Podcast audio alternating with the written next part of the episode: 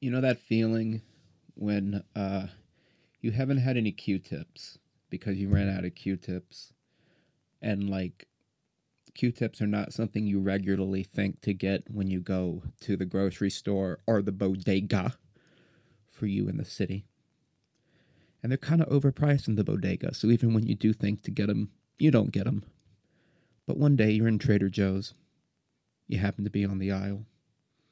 You see that uh, Q-tips are 99 cents, and you go, oh my god, I've been meaning to get those for two months. And you go home, and you know you're not supposed to, but you're a naughty little Nelly.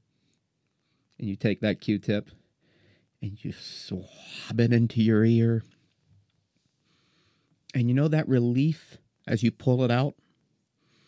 That's what it's felt like watching all of these shows close and announce their closing announcements.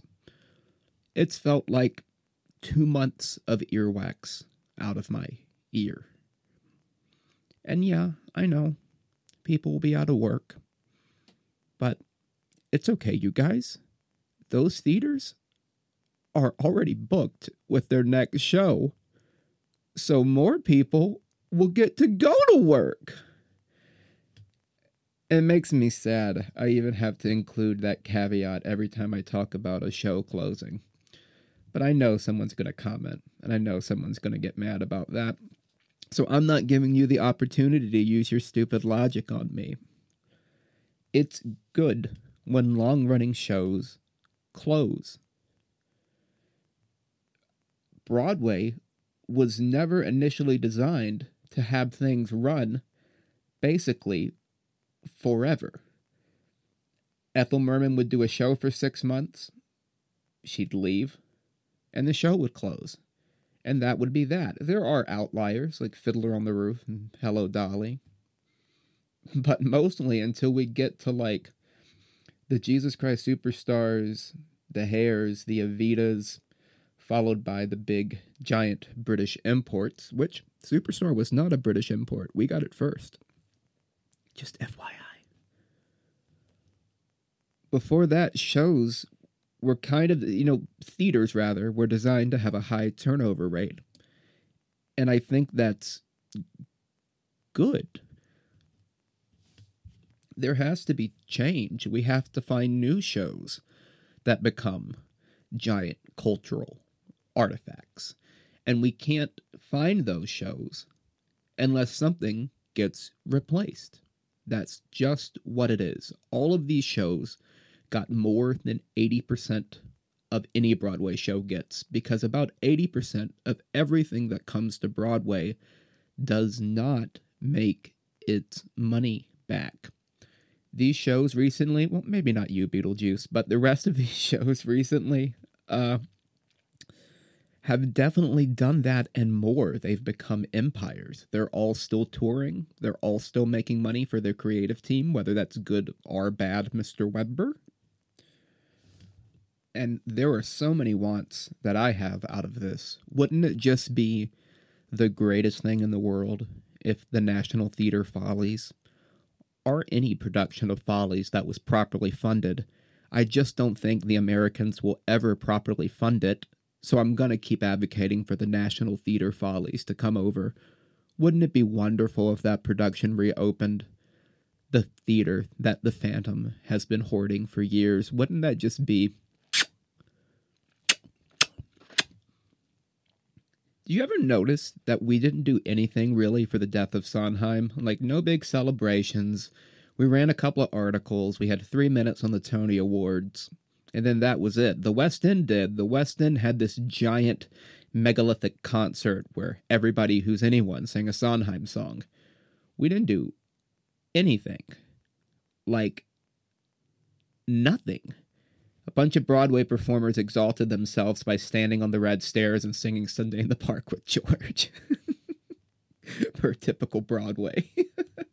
oh, and that little teal motherfucker. I, I don't I forget his name, that little teal house elf posted a posted a posted basically a dick shot on his Instagram in honor of Sondheim dying, which I gave him shit for, but like given Sondheim dating much younger men, it might have been a fitting tribute that he might have actually enjoyed. So maybe that's incredibly wrong of me to have judged uh, Thule the house elf for that. Jumping back to Broadway, listening to the sounds of their own voices to exalt Sondheim. That's not a sick cough, by the way, that you're going to hear during this podcast. That's a Delta 8 from the gas station cough, just so you know.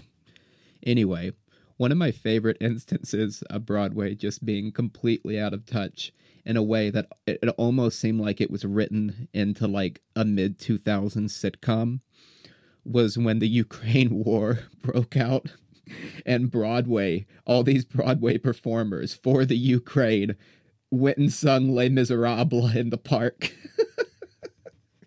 for who? Who are you doing this for? My dudes, dudettes. Because you're not doing it for the Ukraine. You're doing it so that you can hear yourself sing Les Miserables in the park and pat yourselves on the back. What did that do for the Ukraine? Do you think it raised awareness? Do you think there weren't people who knew that World War III was starting that they didn't know that was happening before they saw the video of you guys singing Do You Hear the People Sing in the Park? like the William Tell messengers of a new day. oh, not William Tell, Paul Revere. One of those old fucks. Wow.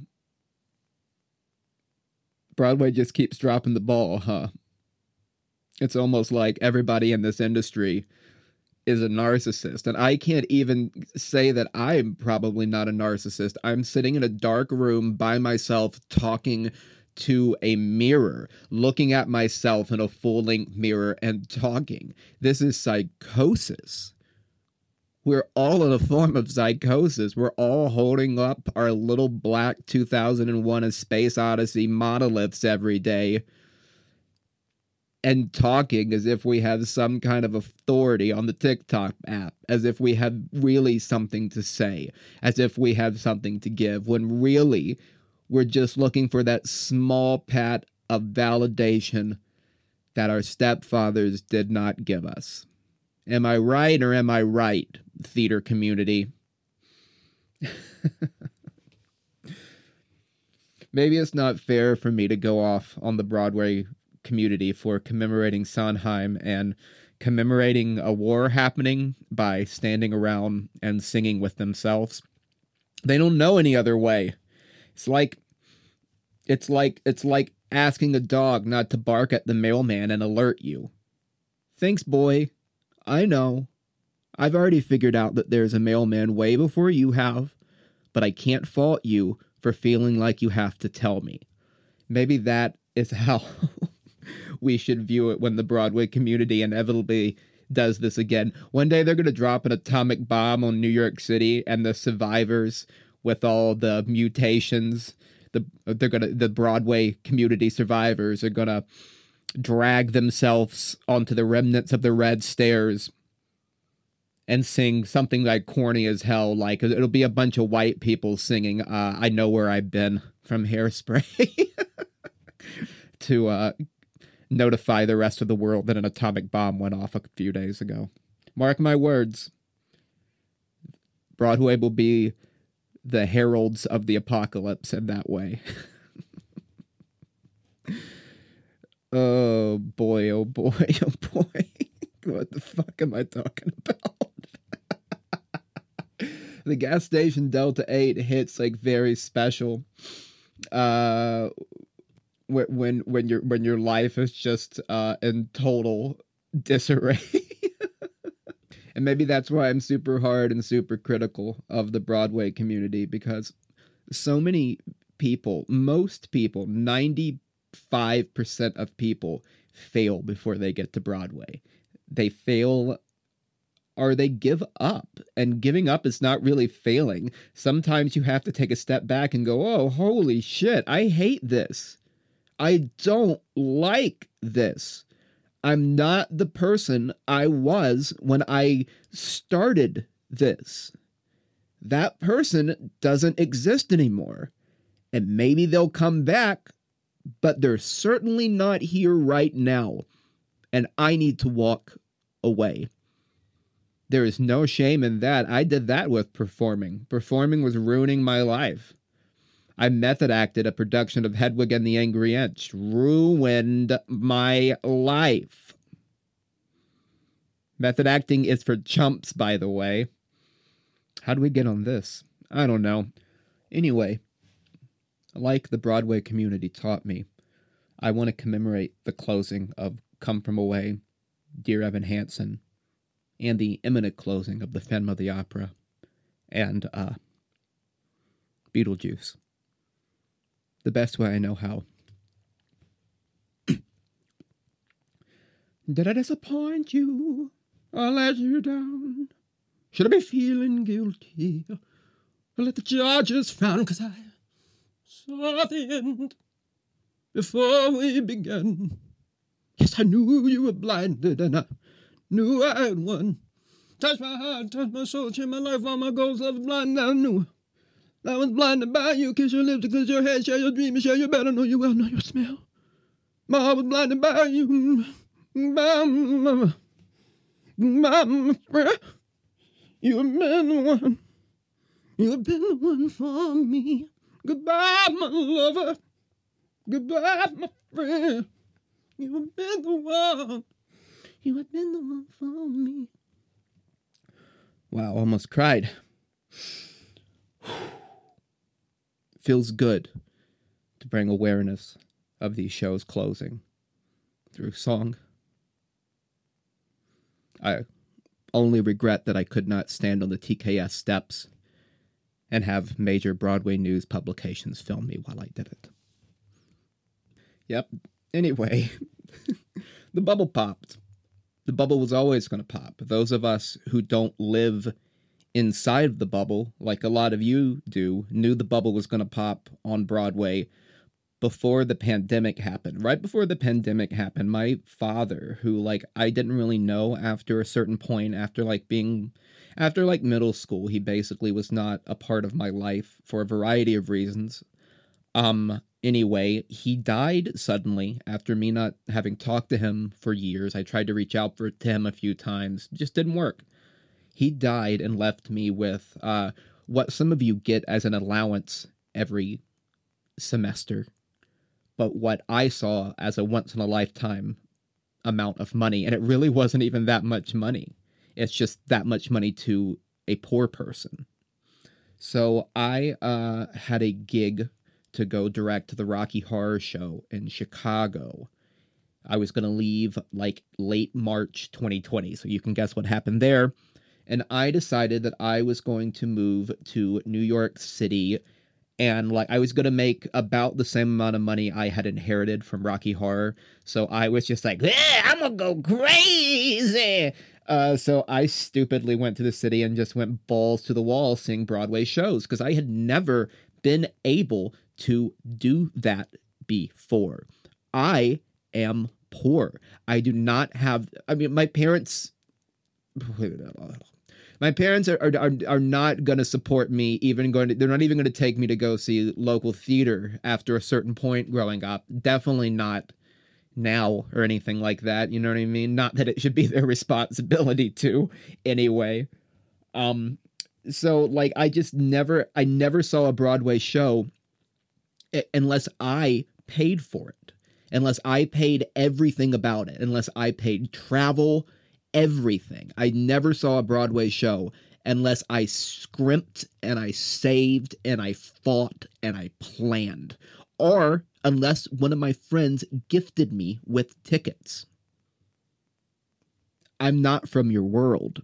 So I get to the city with a little bit of money and I start uh, going to go see everything. Like right as I, I, land and that night I'm seeing Hadestown for the first time, and two days later I'm seeing it again because I'm fucking gobsmacked by it. Anyway, and as I was trying to be one of you guys, because that's really what I wanted to be for a minute. I wanted to be one of you elites, one of you who can just drop $200 to go see a show because you hear an understudy that's interesting is on for the night. I want to be one of you fucks. At least I did for a period of time until I learned a little bit, bit about you because you guys are so insulated in your bubble, your bubble of unlimited money from mama and papa, that you didn't understand that the cracks were already starting to show in Broadway's facade way before this pandemic. I was looking around like Harry Potter, looking at like which is by the way after like Carousel is the worst pro- Jack O'Brien's 2018 Carousel is the worst directed production I've ever seen on Broadway. But the worst thing I've ever seen on Broadway, and I'm sure some people will disagree with me, like the worst writing bar none, like 6 hours with the Russian mafia having a gun to the back of your head telling you you have to keep watching was the two-part Harry Potter play. That shit was ass. And it hadn't been out very long, and it was not very full around the holiday season of 2019. And tickets to go see both parts of it per person, like the cheapest ones you could get, it was basically $300 to see this entire show. If a dude has even one kid, takes his wife and his kid to the show, he's already basically over a thousand dollars in with fees, not counting travel. Of course, it was not fucking full. The Broadway elitist had not realized that the bubble was starting to pop, but I started realizing that the bubble was starting to pop, and then the pandemic popped it. So Broadway comes back from the pandemic later than everything else, and we can talk about that. we can talk about that off uh, microphone because I'm not anti vaccine or anti safety. I have my vaccine. I think safety should be taken seriously. But Broadway waited way too long and definitely could have gotten procedures in place for a safe reopening well before it did. Whatever. Let me have a swig of water. So everything reopens and ticket prices are off the fucking chain expensive. More expensive than they were pre pandemic. And I remember telling everybody, like, it's over, it's done. And like, I honestly think the closing of the monoliths that are Phantom of the Opera and arguably Dear Evan Hansen and Come From Away, and I strongly think Book of Mormon is next. No offense to my friends in Book of Mormon, particularly my friends of color, but Jesus Christ, what a problematic show. From the bottomest to the topimest, as someone like Dr. Seuss would say.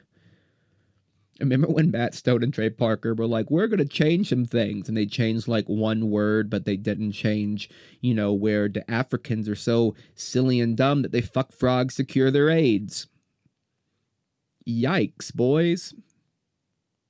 And girls and thors and boys. and zerds and zeds. but not you, Animal Ken. You get the fuck out of here.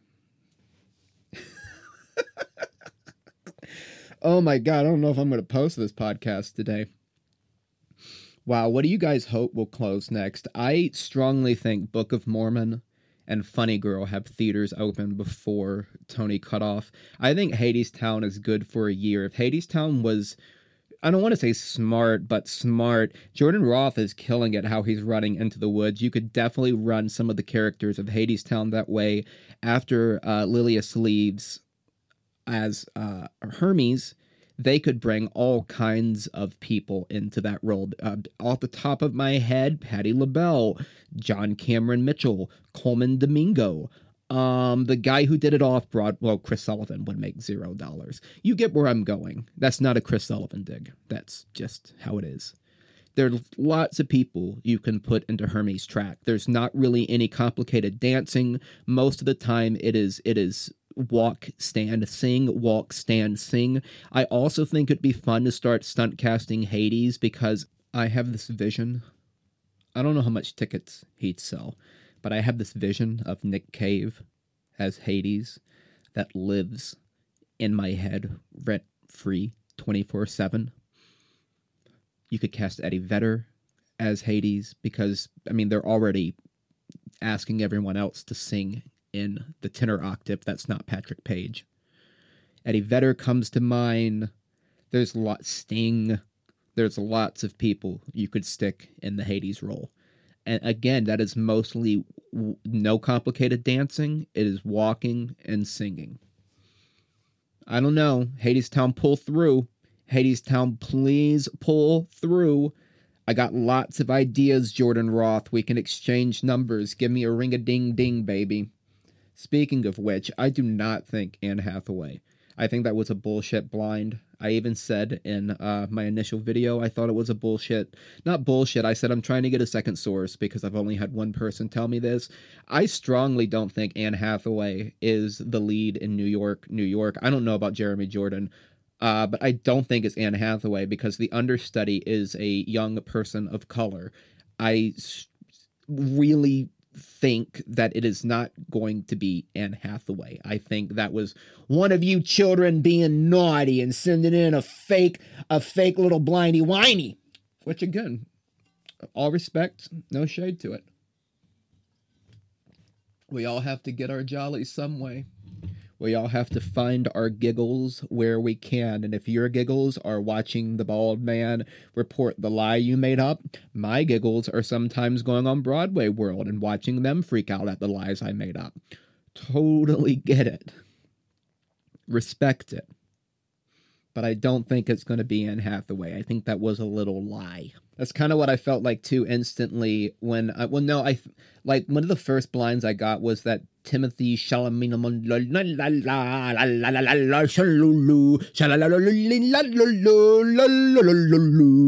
you know that guy that that we'll call him the boy from now on.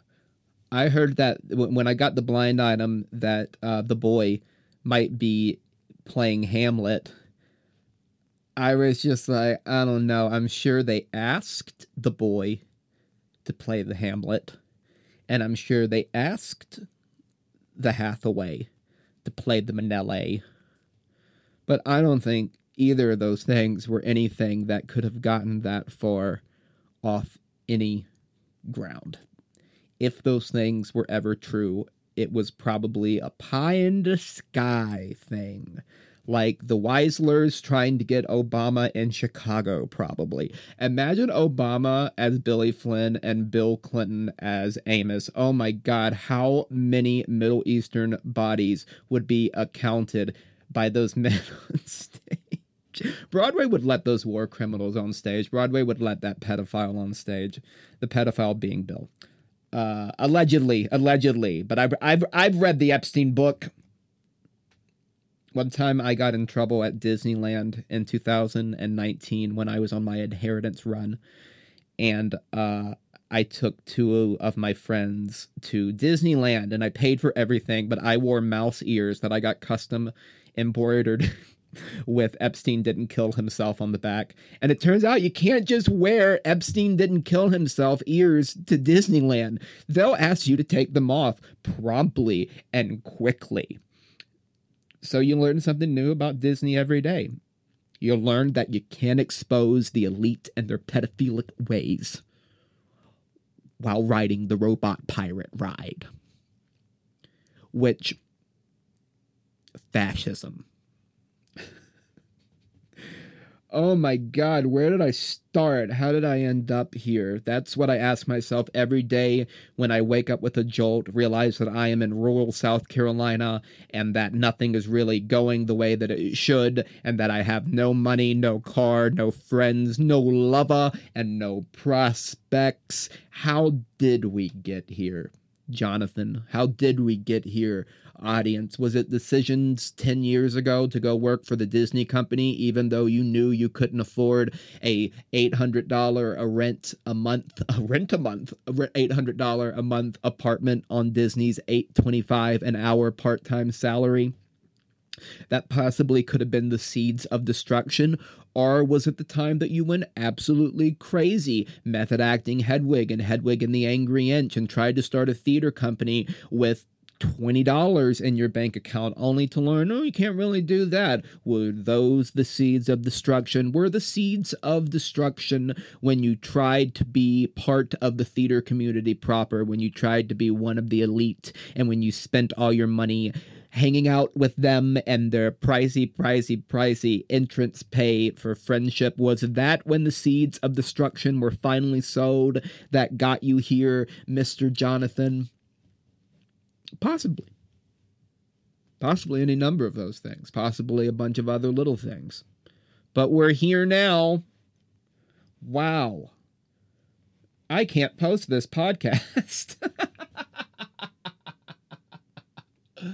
oh, you know what I'm fucking sick of? I'm fucking sick of Andrew Lloyd Webber Cinderella, and this shitbox show hasn't even opened yet.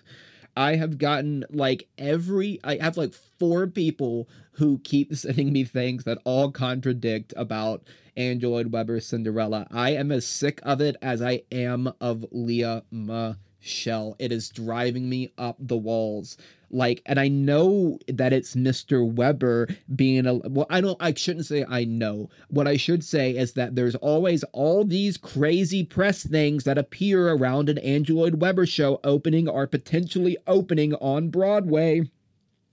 That's all I'm going to say. It happens every time. Remember when all the names who were in the callbacks for Love Never Dies on Broadway leaked? Remember when it leaked, air quotes, that Andrew was going to buy out Finian's Rainbow so that they could run for another year so that he could then take that theater for Love Never Dies? And yeah, remember when there was a leak that Andrew was going to announce that Love Never Dies was finally going to come to Broadway after the Tony Awards in 2019?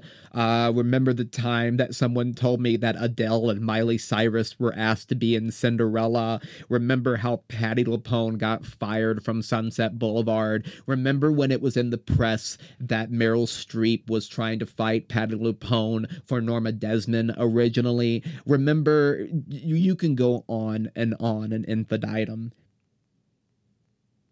I'll believe anything about Cinderella. I almost said when I see it, but even on a comp ticket, boys, I value my time too much, boys. I would rather be sitting at home smoking the gas station Delta 8 pin on foot Reddit. It's a better time for me than seeing something like Andrew Lloyd Webber. The second I read the no- the plot synopsis and it said Cinderella, a goth. who when you think of who might be the best person to write a goth Cinderella musical in in the 2020s is the first person that comes to your mind uh Andrew Lloyd Mr. Toad Webber the fuck was anyone thinking involved there? Fundamentally, that's very funny and how flawed it is to me. I have to give Mr. Webber some kind of like uh praise for having the audacity to think that he, a probably 70 plus, he's gotta be in his 70s, if not 80s, an old motherfucker, an old motherfucker British man could write what a goth Cinderella would sound like. You have to admire that audacity a little bit, but my God, Jesus hanging on the cross, crying out for his mother. Make the Cinderella stop. Make it a stop. Just open your damn show, have it close in six to three months when your initial onslaught of B to D grade celebrities leave, and let's be done with it because we all already know the ending, Andrew. All of us except you. I've seen a cast contract that says uh, Phantom goes into the Imperial, but it does make me wonder with Beetlejuice closing because that motherfucker wants that stupid fucking audience revolve so badly, I hear, or that could also be misinformation from the Mr. Webber. Who knows?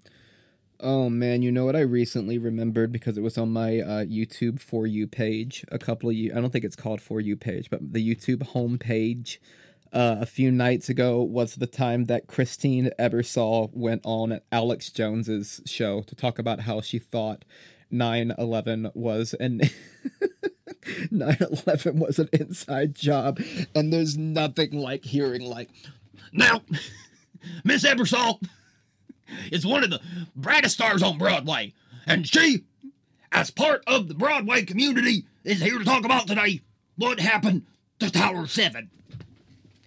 Why, yes, Alex, it's quite the big American crime. It's quite the thing that doesn't add up. I just mean, how could any rational person believe it?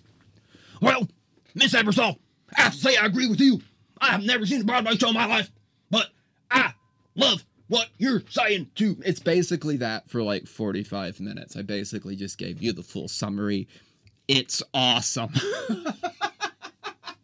and not awesome for the right reasons. Not awesome because I'm defending Alex Jones. It's just awesome that it exists purely from like a nihilistic standpoint, purely as someone who just likes watching it unfold, watching the madness unfold. I mean, there's no more madness than Christine Ebersole on the Alex Jones Infowars uh, site site show trying to convince you what happened to Tower 7.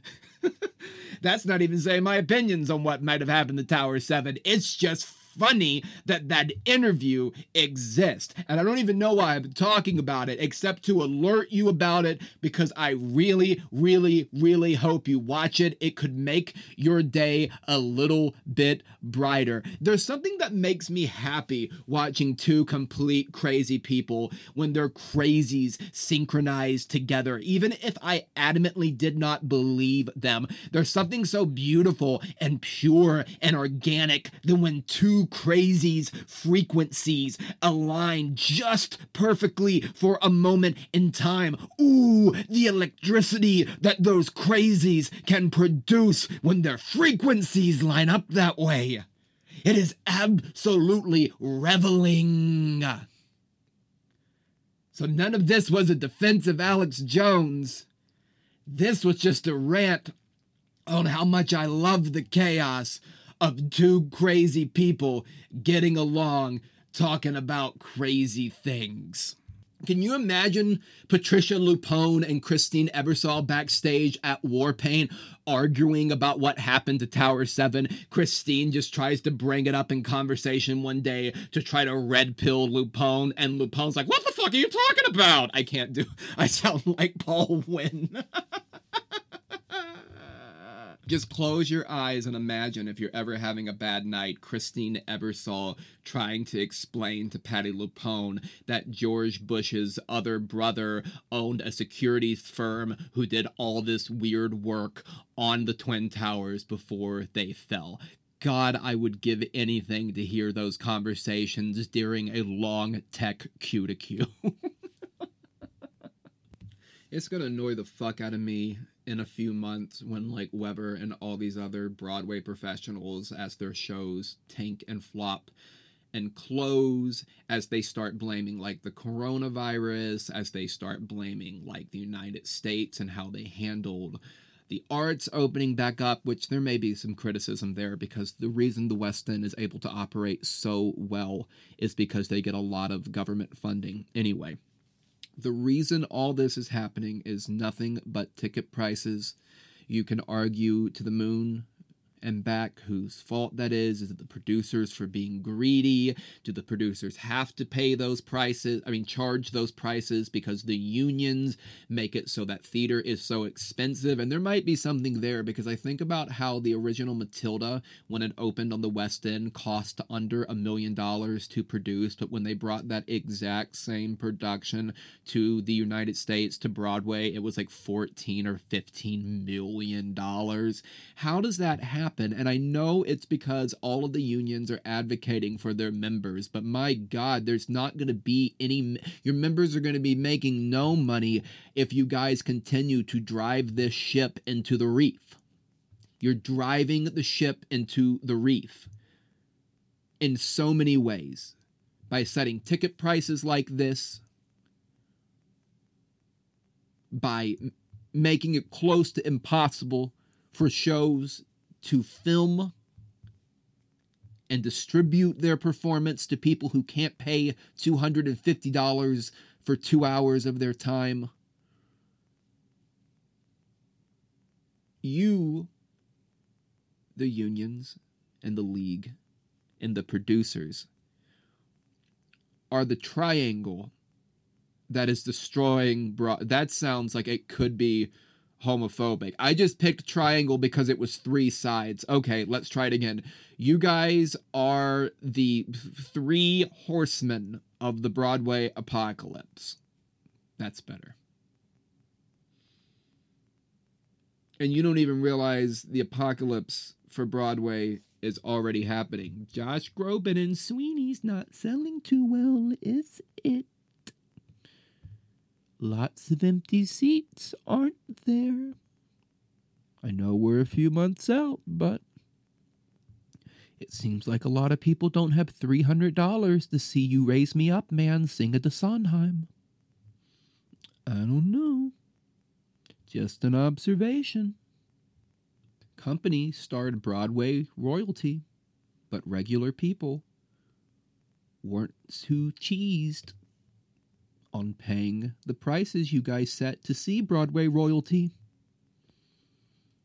Your product, no matter how wonderful it is, and how artistically relevant it is, and how important, air quotes, it is, your product only sells for what people will buy it for. And Mr. and Mrs. Producers, I'm talking to users,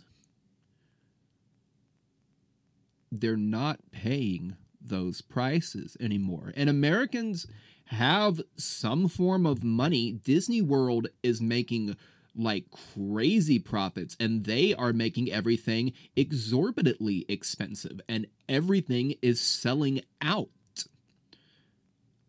There is money that Americans want to spend to some degree to have a good time. They just don't see anymore the point of paying $200 a piece for two hours of their time.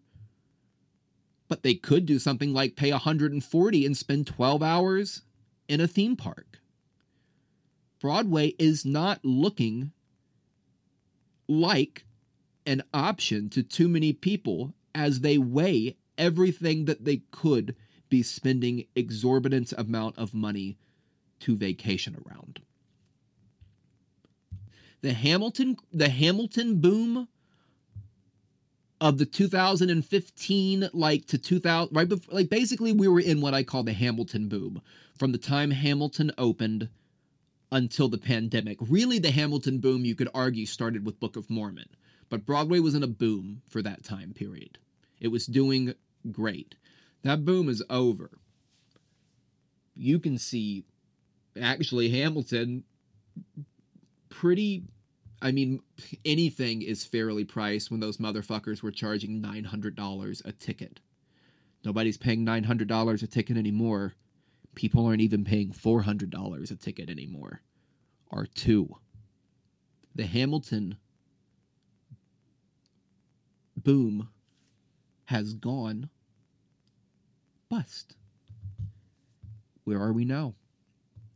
Where does this leave us? Is Broadway dead? Mm, I don't think so.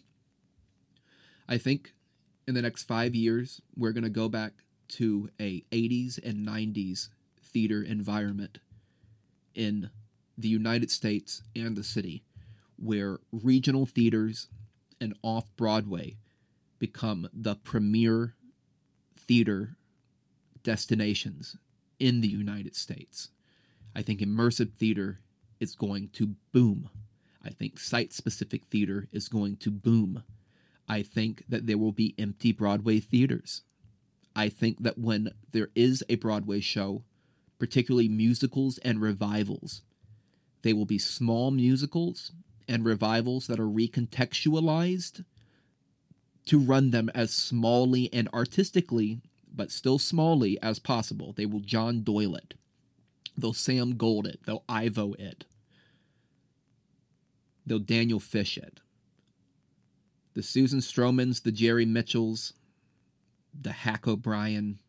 I know what I said. I think we're about done there. I think that era is over. I think the era of the mega musical with the mega ticket price is done because the public is telling you we're not doing that anymore. We have no interest in paying that price for that product. it's almost insulting in some ways. Some of the slop that Broadway producers will put on stage with the price they attach to it. Maybe something like Pretty Woman the musical could have been fun and camp. Same with Diana. Same with like Head Over well, I loved Head Over Heels, but Head Over Heels was a 1980s off-Broadway hit musical if it had been written in that time period. If off-Broadway had not been killed by the Broadway megalith in the 90s and 2000s, I think shows like like some of the kitschier movie to musical adaptations like Pretty Women would go off Broadway at cheaper ticket prices and sell much better. I think a lot of shows would have taken that route if commercial Broadway had not decimated commercial off Broadway. The unions and Broadway proper decimated commercial off Broadway. That's why commercial off Broadway was a huge deal up until like the Disney takeover of Times Square in the, in the mid 90s. Because the unions and Broadway proper stopped it. The unions made it way too expensive to produce shows. And that was that. All the focus went to Broadway and off Broadway, aside from like the public. The public does not count. The public is, you know, there are these giant regional houses in New York City that I'm not talking about. I'm talking about like the original Little Shop of Horrors that ran for years and years and years off Broadway and was a hit and a staple. I'm talking stuff like that. They stopped that from existing. So all of a sudden, you have these shows that should be going off Broadway, like the time they tried to revive Little Shop of Horrors, all big on Broadway with a big horn section and a big old, a big old six-story puppet, and no one gave a fuck because audiences can intrinsically tell when a show is when a production is getting too big for a show's britches when a ticket price is too much to justify what the show is. And lo and behold we open little shop of horrors off broadway and one of the biggest commercial hits since little shop of horrors ran off broadway the first time and people cannot get enough of it. Some things need to be off Broadway at a certain price point. I think about how American Psycho fucked itself all the time, and I guess I'm thinking about it again because Wait in the Wings just did a video essay on this the day before I'm recording right now. American Psycho was supposed to go into second stage. They had deals with second stage. They had announced it was going to play the American premiere at second stage. And then they saw how much money Hamilton was making, they being the commercial producers, and pulled the rug out from second stage in order to bring the production straight to Broadway. And the show ate donkey dick in the box office and with the critics. You know what could have happened? They could have, I don't know, what's that other hit Duncan Sheik musical that started off Broadway? Oh, yeah, Spring Awakening. They could have tried to do what they did with Spring Awakening, which was the original plan open it off Broadway, hone it in more, figure it out more, gain a cult following so that that cult following follows it on Broadway and hypes their friends to go see it on Broadway once it opens. Word of mouth is already starting from the off Broadway production, but no, no, no, no, no. The producers, I mean, it seems like they thought off Broadway was a little bit beneath them and that their show was a Broadway show, not an off Broadway show. Are you crazy? An American Psycho took that dick right into its mouth and suck, suck, suck, suck, sucked until it closed. I might cut that, but I'm just being honest. That's what American Psycho did in the box office. I'm not talking about it creatively, but that is what it did in the box office. It took a donkey's dick and it sucked and sucked and sucked until its show closed. That's how I would describe that show's box office. I know that's crass, but I'm just being honest. I'm just here to tell you the truth about what I feel. Anyway. Hubris. Hubris. Hubris. Head Over Heels really would probably still be running the Go Go's musical if it had opened off Broadway with no real plans to come to Broadway. No, gotta come to Broadway or it's not a real musical. Fucking Escape from Margaritaville. I saw that show blazed and glazed, baby.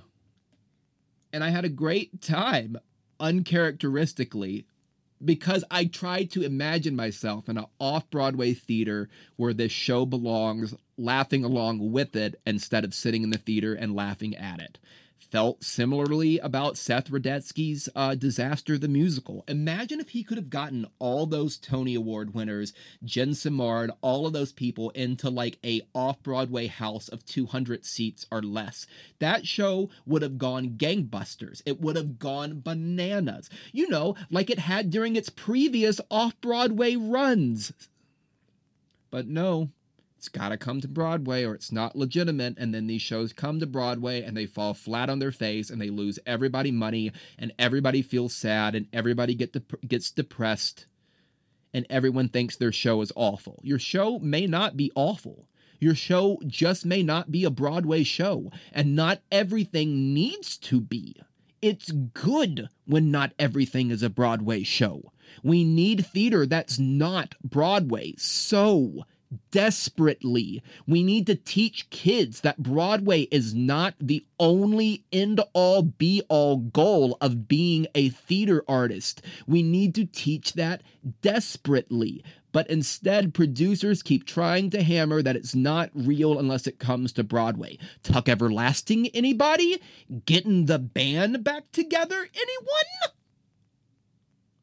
I would even argue that if the London Spring Awakening ends up transferring, that it should go off Broadway. It will run for years, whereas Spring Awakening has always been a financial gamble that doesn't pay off when you take it to Broadway. Why does it all have to go to Broadway?